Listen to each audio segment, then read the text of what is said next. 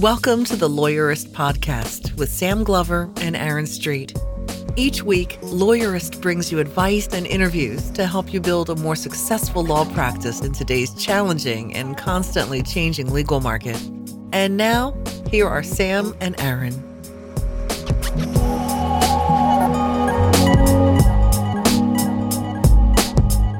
Hi, I'm Sam Glover. And I'm Aaron Street, and this is episode 130 of the Lawyerist podcast, part of the Legal Talk Network. Today we're checking in with Gyi Tsakalakis about local search marketing, what it is, and why it may be critical to getting the most desirable clients you're looking for. Today's podcast is sponsored by Clio Legal Practice Management Software. Clio makes running your law firm easier. Try it for free today at Clio.com. That's C L I O.com. Today's podcast is sponsored by Ruby Receptionists and its smart, charming receptionists who are perfect for small firms. Visit callruby.com slash lawyerist to get a risk-free trial with Ruby. So, Sam, in about two weeks from today, on August 8th, you and I are speaking at the Minnesota Solo Small Conference, better known as Strategic Solutions for Solo and Small Law Firms, in the beautiful port city of Duluth, Minnesota. Um, and we're doing two different sessions uh, related Is that to like five S's and then an M? S5M? strategic solutions for, solo and small law. firms. Yeah. Yes. SSSF. All right, cool. Yeah, totally. so we're doing two sessions, both of which are related to law firm websites and online marketing for lawyers. Uh, I'm really excited for both of them. If you're in town, we'd love to see you. But I thought the topic of those presentations is really related to our replay with Gyi about local search marketing.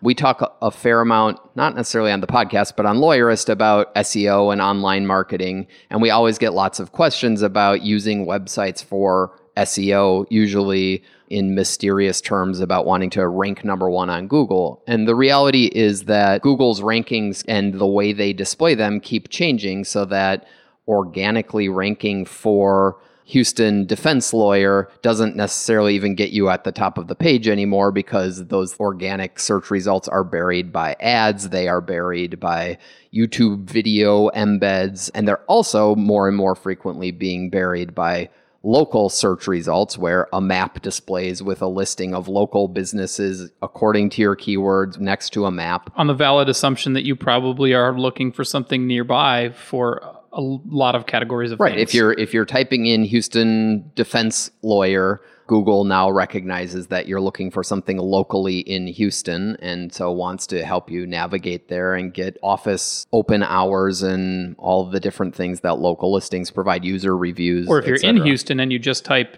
divorce lawyer, it's still it going to deliver it may you local also stuff. do that too. Yeah. Because their algorithm is getting smarter and smarter. And so that is all to say that SEO is kind of always constantly adapting and changing. And right now, especially local search optimization is becoming more and more important as opposed to kind of generic national search optimization. And Yeah. so our conversation with Gyi today is very much about that, both about specifically how to optimize your website and your search profile for Google's new local search algorithms, but also kind of how to build your practice and manage your reputation to help accentuate those ratings with things like community involvement and local press coverage and things like that. And for what it's worth, uh, here, here's my pitch for listening to this again, even if you haven't, and here's why it's still relevant. We're going to kick off, and Gyi's going to mention a survey that found that people who earn more than $150,000 a year are more likely to get a referral from an internet search than they are from a friend or family member or word of mouth, which is directly contrary to what you might intuitively think. And I think what a lot of lawyers believe. So, your highest earning potential clients might actually be the ones most likely to find you by using an internet search. So we hope today's episode is really practical and useful for you. Yeah, here, listen in.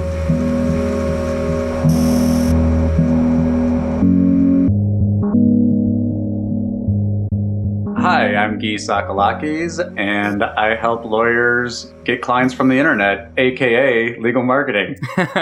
I, I know legal marketing is kind of a loaded term, which is why you throw it that way. But um, I feel like I need to point out that um, Gyi is an excellent legal marketer and a knowledgeable and ethical marketer who's kind of my font of all things legal marketing wisdom, which is why you're on the podcast today.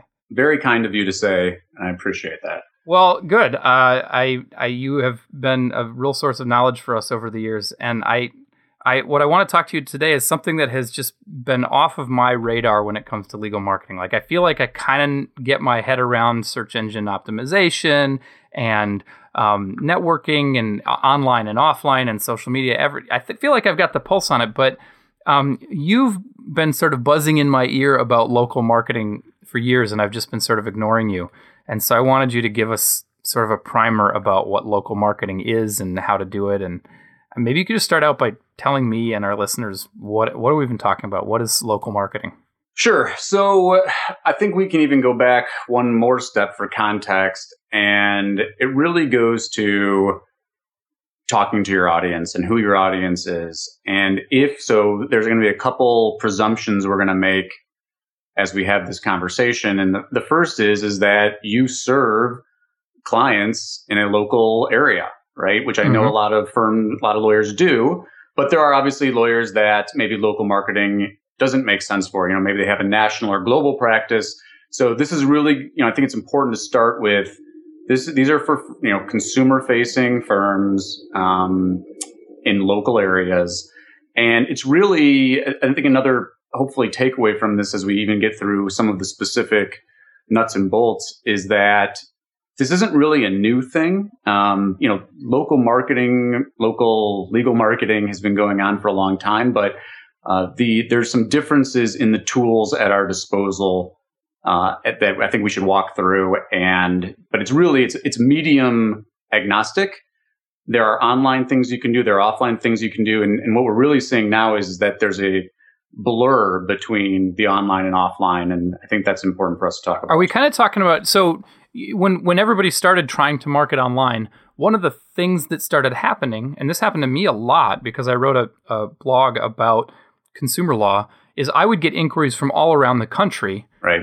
And my understanding is that some lawyers who that started happening to started trying to represent lawyers all around the country, um, which caused some ethical problems. Uh, but but I guess it sounds like what's happening now is we're getting better at targeting our online marketing to just the people that we're actually able and competent to represent. Yeah, I think that's a part of it. Uh, some of it has happened sort of independently of what the lawyers have actually been doing and more uh, having to do with how Google's getting smarter. Um, and when we talk about specifically in local search, that's definitely played a big role that Google has evolved to give much more localized and personalized results than they used to, and that has that's caused the the effect of people in your local area being able to find local lawyers as opposed to you know if you wrote about a, a consumer law post and someone on the other side of the country finds it now you're going to see google serving results for consumer lawyers that are in the neighborhood around the corner. You know one of the big things too that uh, google's even been talking a lot about is the way that people search is evolving as well. You know, as we get more, as, as search becomes more familiar to everybody, uh, instead of searching for a consumer lawyer, you're searching for a consumer lawyer near me or a consumer lawyer in my city or neighborhood or zip code. Because logically, and, and Google obviously knows this, that for many, many things that you might search for, you're going to be more interested in results that are within your city or state. Plus, Google knows where you are most of the time. Right. And that's been a huge change too with mobile phone adoption.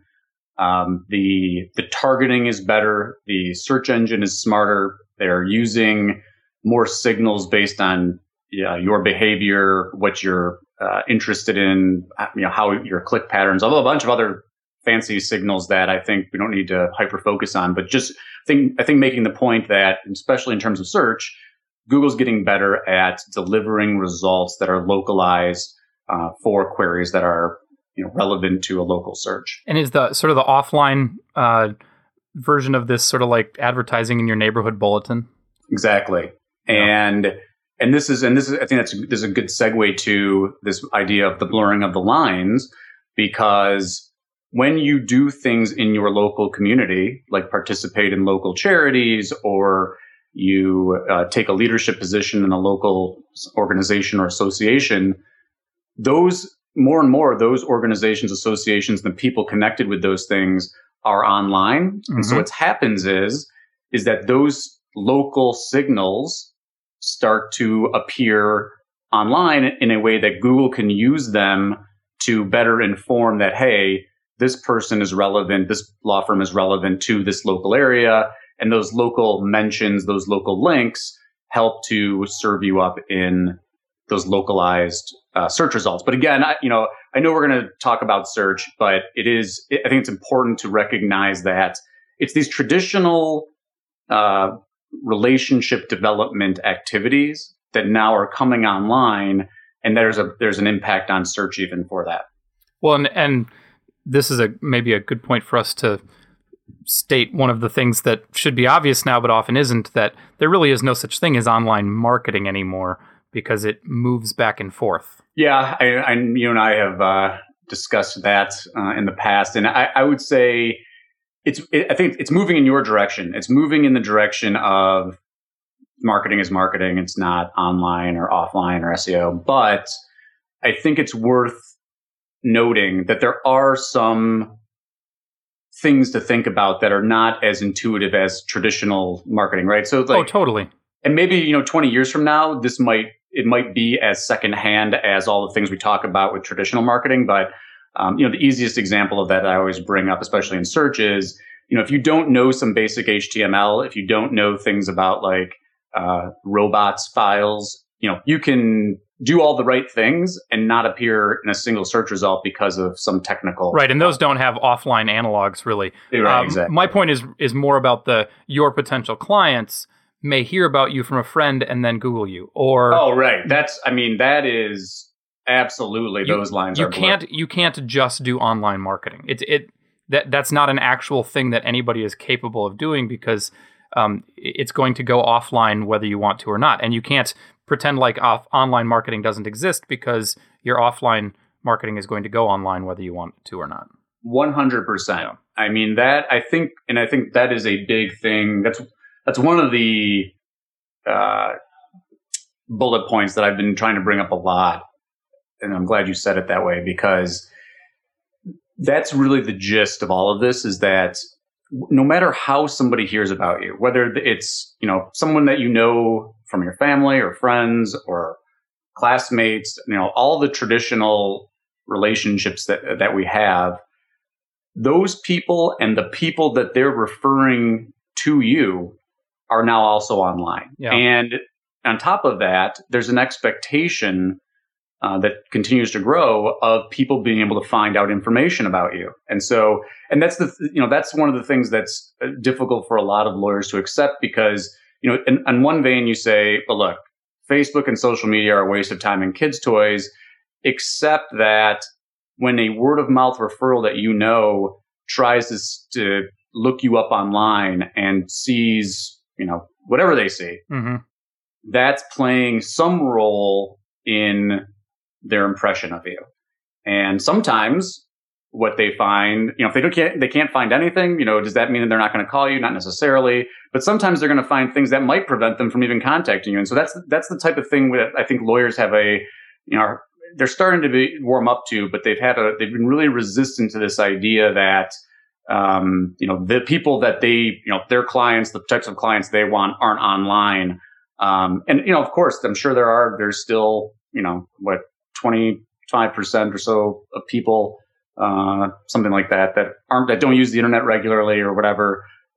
But, the, but more and more, the overwhelming majority of people are going online. So it's not, you know, it's not this classic necessarily. Well, let, us talk about some of the statistics then. Like what, you know, what, who are we talking about that are the, what, what is the pool of potential clients we can get here? Because that's, that's one of the things that I often see lawyers scoff about is, you know, only bad clients are online. My clients aren't online or they're not looking for a lawyer online at least. So, who are we talking about? Who is actually looking for a lawyer and who cares about whether or not they're local? Well, you know, and so it kind of depends on how we qualify how they're looking. So, but but let's let's let me directly answer you. When you're talking about the people that uh, are looking for you, so what they they they uh, are you have a mutual friend or you have uh, a family member or somebody at work, you know, all these traditional relationships, there's a really good chance that those people are going to look you up online. Mm-hmm. Um, And so, meaning they you know, may get a personal referral first, but then Yeah. they're gonna they're then they're gonna look you up online. Exactly. It's it's becoming th- more of the case that even if you're you know you're hey, do you know somebody that handles this kind of case? Yeah, you got to talk to so and so. Even when they give you their phone number, they're going to search the person's name online. hmm And so things like you know, and uh, and uh, this maybe is, I think it dovetails into some of this local stuff, but certainly the relationship, word of mouth, the traditional uh, client development stuff. More and more people are going online, and that's and there's a big. I, I think lawyers lawyers that are arguing that people don't go to look up information about them online really are missing the boat. hmm Um, so even if you're, you know, if you're one of those lawyers that says, look, you know, I'm a criminal defense lawyer and nobody that is searching for criminal defense lawyer in Google is going to be, you know, nine out of 10 of those people aren't going to be good ca- clients for me.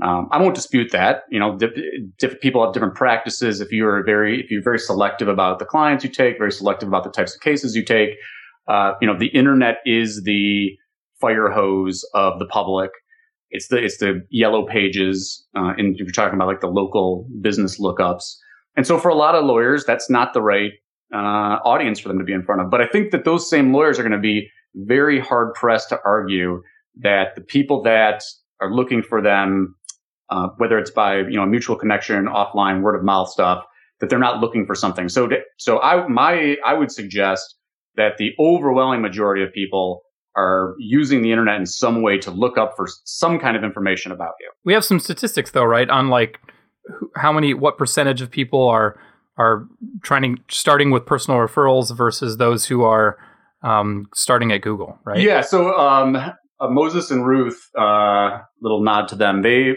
with the help of Mike Blumenthal, uh, they have been putting out. I think they put it as the second one they put out.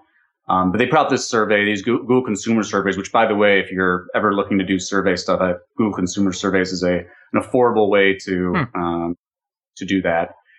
But yeah, they they've you know 38% of the people when they were asked how did you find a lawyer that you hired it was an open-ended question i think it was i think he qualified it like if you hired a lawyer in the last six months so these are people that recently hired a lawyer um, how did they find the lawyer and when you group the uh, you know these referral slash family friend uh, answers together you know 38% are still going through someone they know hmm so, and that's their start of their journeys. But I think it's also important to, to, to note that even those people that are going through family, friend, work referral, those people are also still likely to look you up online. Right. So those aren't those aren't even people that originated their search um, on the internet, but they're still using it. And then you've got you know 15% that are originating their search through Google. So you know if you and again this is one survey, so take it for what it's worth, but you know, at, the, at a minimum, 15% of the people in this survey were saying that they use the internet as their first look. And, and, and you're going to find that. So what, why would someone do that? Well, one, maybe people that don't know lawyers, they don't have the professional network, they don't have a lot of people they can turn to a referral, or they're people that are dealing with legal issues that maybe they don't want to get a referral because they don't want their friends to know they're dealing with a specific legal issue. Um, so you've got that kind of aspect that feeds to that too. But you know, again, if you combine those two things, you know, you're over half of the people, in my opinion, are going to be in some way touching the internet in terms of actually vetting their lawyer. Yeah, and you in your uh, in your slides uh, on local marketing um, that you did at the Clio conference, Mhm. you, I, I, you had a really interesting uh, quote that I, I just thought was worth pointing out. That um, those who responded, of those who responded, uh, those earning more than one hundred fifty thousand dollars per year were more likely to choose an attorney based on a web search uh, than on a friend right. which I thought was interesting, though, because that's a kind of a direct answer to people who say good clients or the clients I want aren't online. Um, I think clients making six figures are the clients most people want. Right. And, and I, and I- but I think it's also, so I think that is, you know, a much more direct way of answering your question than I answered. However, I, I think it's important that we note that, and this is where I think there's a lot of disconnect, the, those high net worth individuals that are using the internet, they're, it's the, the key is, is how they're using it. Because what are they doing? they're researching their legal issue. Right. They're researching, um, you know, what are the maybe some other credentials that they're, you know, whether it's uh, leadership positions they've taken or things they've said in the media. That's the you know the more sophisticated consumer is is going. I mean, it's going to do more research. Right. Right. Um, so it's you know, and that's the thing because what happens is everybody hears internet and they hear Google search for X, Y, and you know, practice area city lawyer. Right. But that's not where the you know real advantage and the real power of the internet comes in. It comes in from being able to you know, I always say marshal the evidence of your reputation or marshal the evidence of your knowledge through the internet. So make that information easy for people to find so that they can, when they do that research, they find that you're clearly the person who is the subject matter expert on their particular need. The bottom line when it comes to ethics is that when you're marketing to people locally, it's the same as when you're marketing to anyone. Um, but what are some of the things that might come up that people aren't really paying attention to when it comes to local marketing? Obviously, well, hopefully it's obvious.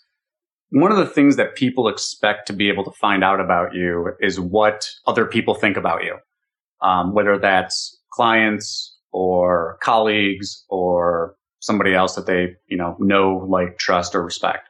Mm-hmm.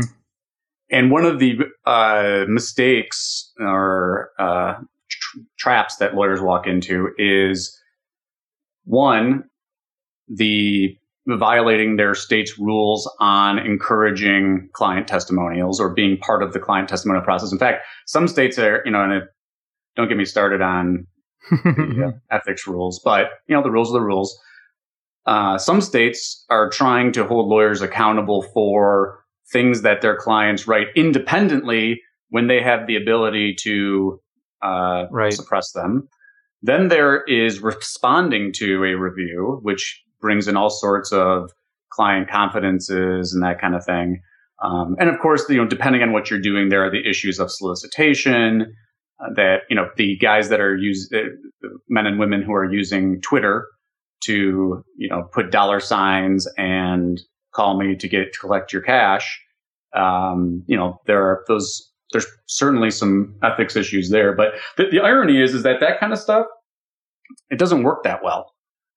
And so it just kind of makes you look silly. You get poked fun of by other lawyers.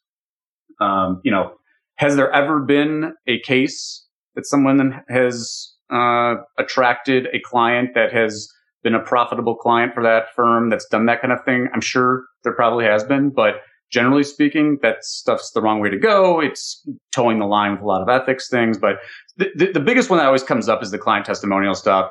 And then you get into like the adjective superlative stuff where it's, you know, I'm the best lawyer and that kind of stuff. Right. Um, but, but here's the thing, especially if you're looking for the sophisticated legal consumer who's of high net worth, those types of things are more likely to turn off that client than to persuade them to call you. Which it's, I mean, is there a good rule of thumb to use? I, I mean, it feels like the rule of thumb is just uh, don't be misleading and don't don't do things that uh, are really pushy, excessively pushy, and that should get you past most of the ethics problems and most of the being a jerk that turns off potential clients' problems. I think those are those are good rules of thumb. Um, I always like to add in that you've got to remember that, and this is something that you know, I even wrote this about this at attorney at work, but um, one of the big things that's happening in general in online communication usage is this idea of dark social. So that's like messaging apps, Mhm. Facebook Messenger, where and the, there's a lot there's a lot of issues that this raises, but one of the biggest ones is, is it, it gives people the sense that they have privacy, right? So even the people that are, you know, some people who are really clueless don't even, you know, they type something on Facebook and they, and in the context of, they don't realize that the whole world can see it. Mhm. But the, the, these messenger apps give you the feeling that it's private. right. But I, you know, especially when you're talking about, you know, lawyers' communications, it's, it's better to always assume that it's public and it's not going away, even when you're on these dark social messenger apps, um, in my opinion. Right. So, you know, that, that, that's, but that's the kind of thing where it's, you know, and I think that You should you should always, no matter what, you should always assume that what you're doing online is permanent and that it could become public.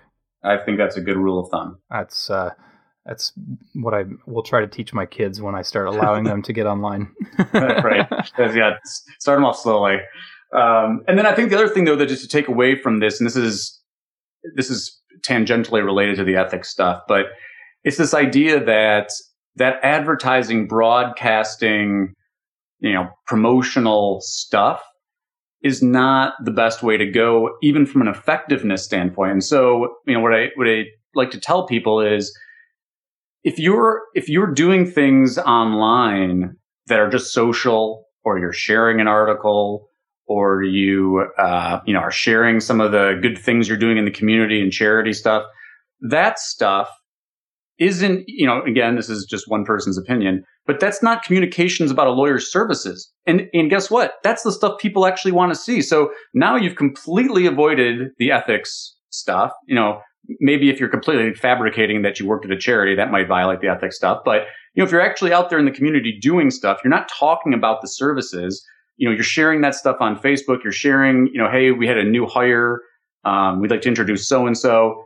People like that. The people that that the new hire uh, are connected with, they're like, hey, congrats on the new job. It's getting, it's gaining, building awareness. You're getting new people uh, in your uh, purview. But you know, it's the, it's all this traditional networking stuff.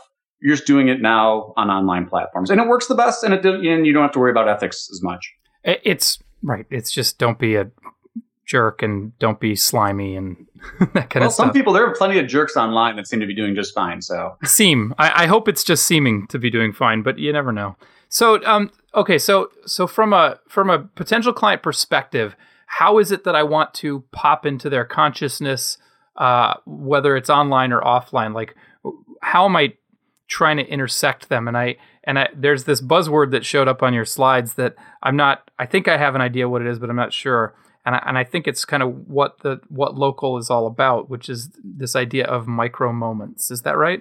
Right. So let's let's talk about that for a second. So that's a, a term Google uses. In fact, if you search micro moments, Google has a whole section on Think with Google about micro moments, but you know, mm-hmm. really at the, at the center of what's happened is is the, this mobile revolution. So people have smartphones in their pockets, and the, so what's happened is it's fractured the consumer journey for a lot of different stuff. So when we say that in the past, you know, in the traditional marketing 101 classes, people are your potential clients move through this hiring funnel, right? So they you know, maybe they get exposed to a message, you know, they're, they're looking for something to get exposed to a message. They have a consideration set and then they make a decision about hiring. And it was very, you know, that was kind of the model. But now, because we have access to all this information, we've got these supercomputers in our pockets, it's all fractured.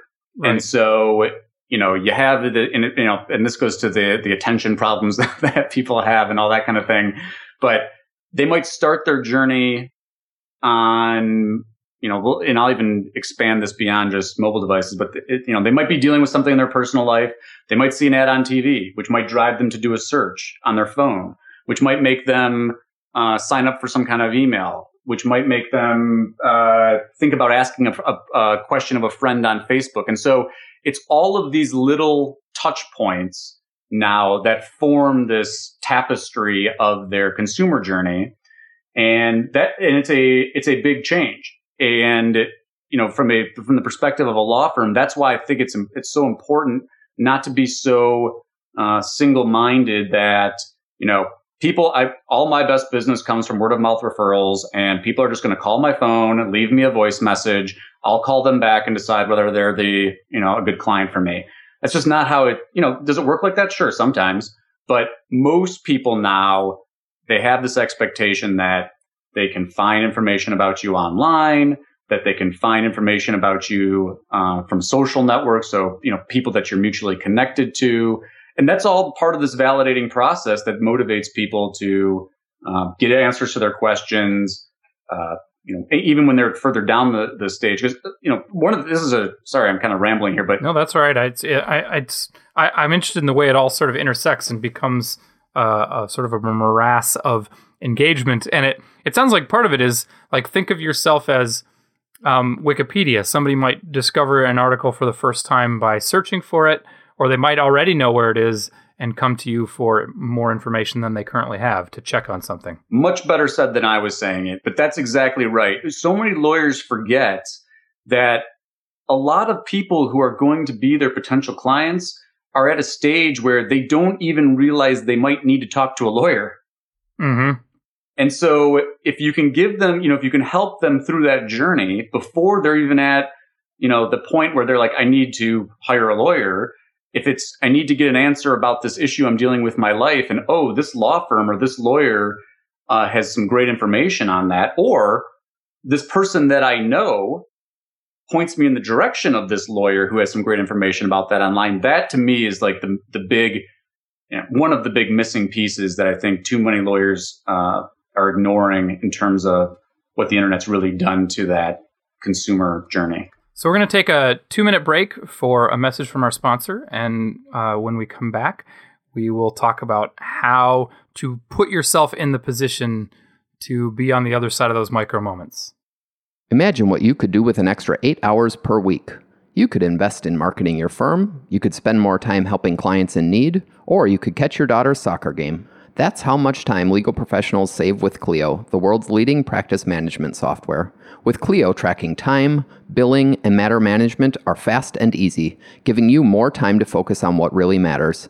And Clio is a complete practice management platform with plenty of tools and over 50 integrations to help you automate daily tasks such as document generation and court calendaring. See how the right software can make it easier to manage your practice. Try Clio for free today at Clio.com. This podcast is supported by Ruby Receptionists. As a matter of fact, Ruby answers our phones at Lawyerist, and my firm was a paying Ruby customer before that. Here's what I love about Ruby.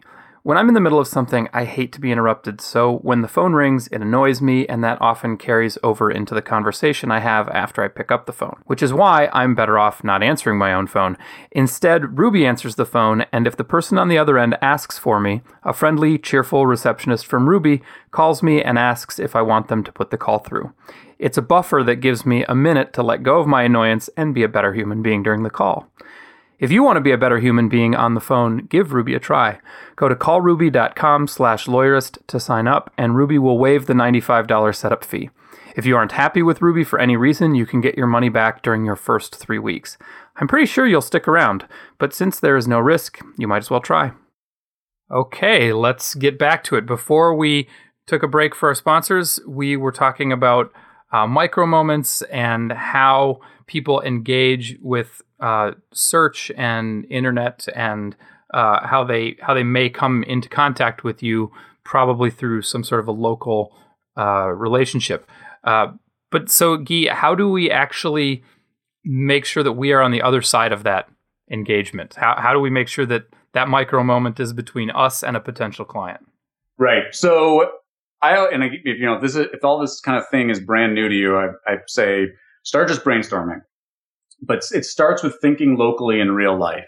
Uh, if you serve a local market, one is identifying uh, some of the ways that people. One, this is a huge overlooked opportunity, but you know, people don't realize that people use different languages in different parts of the country. Mm-hmm. Um, so, getting to know how those people uh, use different languages, describe the issues they're dealing with that are relevant to your practice, uh, who, what, what the organizations are at a very local level uh, that you can go out and meet people and network and maybe you know do seminar work with you know so all that that real life local stuff um, and take in consideration some of the things that the, that you as a lawyer might be passionate about. You know, we all have causes that uh, we, for one uh, reason or another, are extremely passionate about. Find those places in real life, and then start saying, "How can I apply this uh, to the web and to social networks and to the people that I know in real life online. Um, and so, you know, some of the things we talk about are localizing your website. Uh, you know, if you putting local content on your website, you know, talk, a lot of lawyers have done somewhat creative things with identifying like local dangerous intersections. You know, that's something that hmm. a lot of people are impacted by. You know, if you're uh, it's local language, it's places uh, that people are familiar with. Um, so that's what kind of what we mean there is, is to actually put local content you know local news stuff that you have something to write about on your website. And it's again, sort of the the non uh, spammy clickbaity version of you'll never believe these five new traffic laws in Minneapolis, Minnesota. Exactly. But but it's actually be interesting to your community rather than trying to do the same frequently asked questions that every other bankruptcy lawyer in the country is doing. Exactly, and it, and it's what what can you offer? What you know? Again, even if you're a young lawyer who's you know you don't have the experience, uh, you're not writing the treatise on you know auto accident law in your state. You could there you have an opinion, and mm-hmm. you can frame that in a way that you know some people are, might agree with you, and guess what? Some people might disagree with you, and that's okay too. And part of part of this whole process is is having these conversations online. Um, but and again, you know, there of course there are consequences for standing for something, but you know, I'd rather stand for something than stand for nothing and just be regurgitating these you know five traffic law tips. But the, the, the real point from a search perspective is, like you said, keep it interesting, make it local. Obviously, you need some of the basics with where you put HTML elements uh, and make sure that your pages are getting indexed in local search. But another big piece of this is this idea of uh, your the consistency of your business listings, which is a whole. If you, I always use Moz because they've got great information there. But Moz Local has this whole learning center uh, that David Mihm there's put together. Really great stuff. So if you have, if you want to get into the weeds of like local organic search marketing, which I don't know if that's really the direction we want to go today, but that's a great resource to learn more about that. Um, and of course, you can always pay for local search traffic. So one of the things that and okay, you know, so that that's a whole new can of worms for some people. What, when should you consider paying instead of trying to build it yourself? So it's a, it's a really hard question to answer, but I'll, I'll give you some. Here's some of my guidelines. Number one is, you know, start back with identifying your target audience. Are are you trying to help people with a specific legal problem in a specific area that they're likely to go and do a business lookup search for your firm. And are those likely to be your clients? So again, if you are a, let's use divorce attorney and you're doing only high net worth divorces, you don't have a system for uh, efficiently and effectively screening the droves of people that are searching for a divorce lawyer. Paying for local search marketing might not be the best thing for you. Mm-hmm. However, if you are, you know, whether you want to call it a volume based practice or you're, you have systems in place to quickly and efficiently identify whether or not someone's likely to be a good audience for you, the next step is to say, what is the business component of this? How much money can I spend to acquire a client on average? Uh, that it still makes sense for my firm because this is what happens. People are like, oh yeah, I got to be online. I got to be on AdWords. I'm going to bid on divorce lawyer you know, if they don't even set a, a location. There's like U.S. divorce lawyer broad match, mm-hmm. and then they and then they spend thousands of dollars, and they're like, "Up, oh, AdWords doesn't work." Right, and it's like, well, no, you you need to say how much is the cost per click. You know, if you're if you're if you need to say your divorce, your average divorce client, I'm making numbers up because I've never, I don't have a lot of experience in divorce, but let's say it's a four thousand dollar flat rate divorce.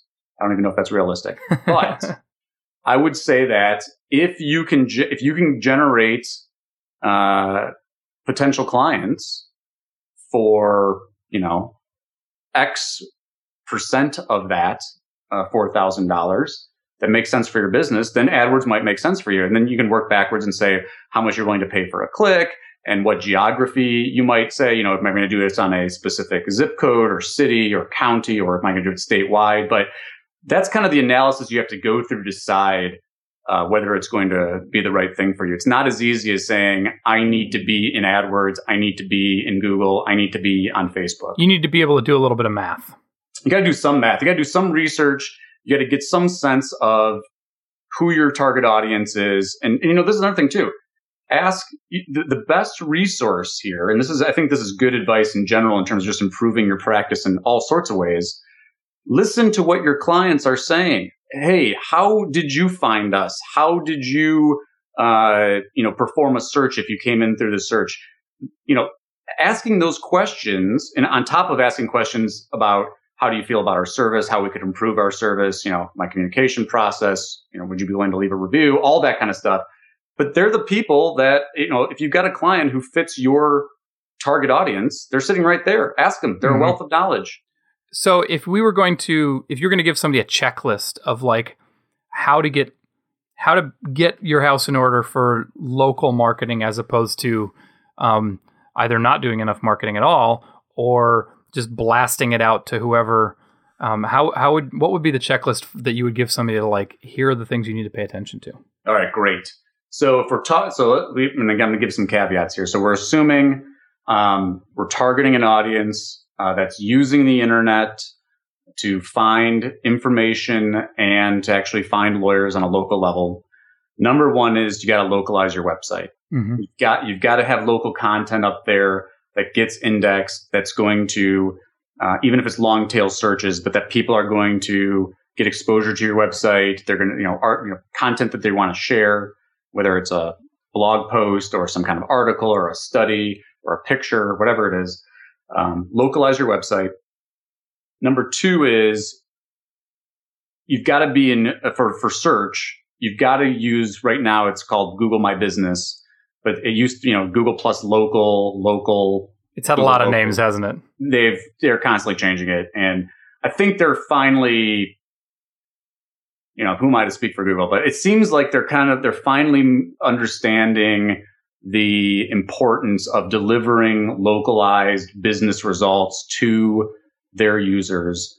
And so they've really made this push towards uh, this last year. These local results, three packs, have become much more prominent in search for a variety of different searches. So Google My Business, you can look look up Google My Business, get that listing locked down.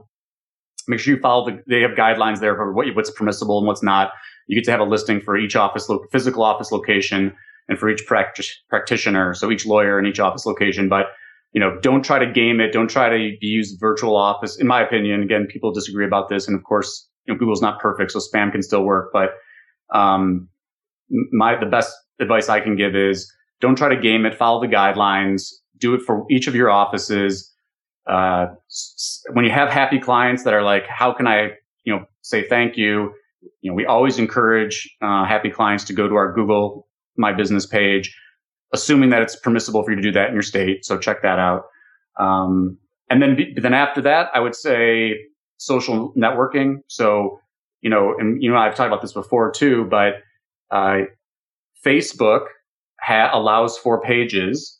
Those pages can be reviewed by clients and colleagues. Those pages will show up prominently in search results. And so when you're talking about those searches on your name, the more places that you can say, you know, hey, my Google My Business profile page has happy people talking about me. My Facebook page has happy people saying, you know, you're the best. uh, your Yelp listing has places, people saying you're the best. Uh, and Yelp and Google My Business are extremely localized. Avvo, same thing, extremely localized. Um, so, you know, I, I know a lot of lawyers don't like the Avvo scoring, but you know, Avvo is, you know, they're very prominent for most. If you look up your name online and you're a lawyer, it's very likely your Avvo profile, even my Avvo profile shows up and I'm not very active there, but you know, I'm still a member of the Michigan bar. So they, you know, pull that information in. Um, those are, the, those are kind of the quick checkpoints. So short version, website, Google My Business, the local listings that show up for searches for your name, like Yelp, Avvo, um, Facebook. And then I would say beyond that, you start, can start getting into some of the paid advertising stuff, but that should not be your first thing. And, and in fact, if you're going to go paid, you need to spend a lot of time learning about audience targeting, how these platforms work. A lot of them aren't as intuitive as you might think. It's not as simple as, you know, in the past, you got a big budget, you put a, a billboard up. Um, it's a little bit more complicated than And that. And you need to have a pretty sophisticated idea of what your ROI needs to be, what Oh, your cost per acquisition, all that kind of stuff. Yeah, and, and that's a and that might be a good conversation for us another time. But the understanding the business metrics of your practice is critically important if you're going to spend time and money on client development beyond the things that might be intuitive to you. And so, you know, again, I, for, if you're if you're out there and you're like most lawyers, you know, you don't have a lot of time, but you know you need some of these things to buttress the other networking and client development activities you're doing. A lot of this stuff's free. So it's just a matter of kind of connecting the wires. It's a matter uh, of the time, which isn't the time. entirely free, right? but yeah. And then the, the final thing I would say is, and, and this could be a whole other conversation too, is working on some kind of email strategy. So that's that on one end of the spectrum, that could be as simple as remembering to regularly email your most trusted referral sources, uh, but staying in touch with people via email, not you know mass emailing everybody your free consultation messaging, but you know email is becoming this kind of the the last. I mean, it's really not. I say text probably is, but it's still a place that a lot of people have their eyeballs on. It's a protected place to a certain extent. Obviously, we all get a lot of spam emails, but um, it's a it's a place that I would say in the future too is going to continue to be important. Especially, and I don't want to get too technical, but the there's going to be a shift to email being the identifier for targeting. So, you know, right now the cookie's the main thing, but I, I can see an, evolution towards email. So when you're talking about Facebook custom audiences, Google's going to allow you to do custom audiences. So being able to build email lists of people that actually want to get emails from you is a very powerful thing. Anything else for the checklist? I don't know. I, probably went a little bit longer. No, that's all right though. Let's. it's good to help people get started, and I I think that's probably a good thing to end on. So, Gyi, thanks so much for being with us again. You are our second returning guest. Always a pleasure, and thanks for having me. Make sure to catch next week's episode of the Lawyerist podcast.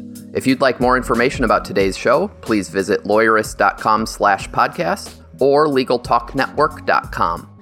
You can subscribe via iTunes or anywhere podcasts are found. Both Lawyerist and the Legal Talk Network can be found on Twitter, Facebook, and LinkedIn, and you can download the free app from Legal Talk Network in Google Play or iTunes. The views expressed by the participants of this program are their own and do not represent the views of, nor are they endorsed by Legal Talk Network. Nothing said during this podcast is legal advice.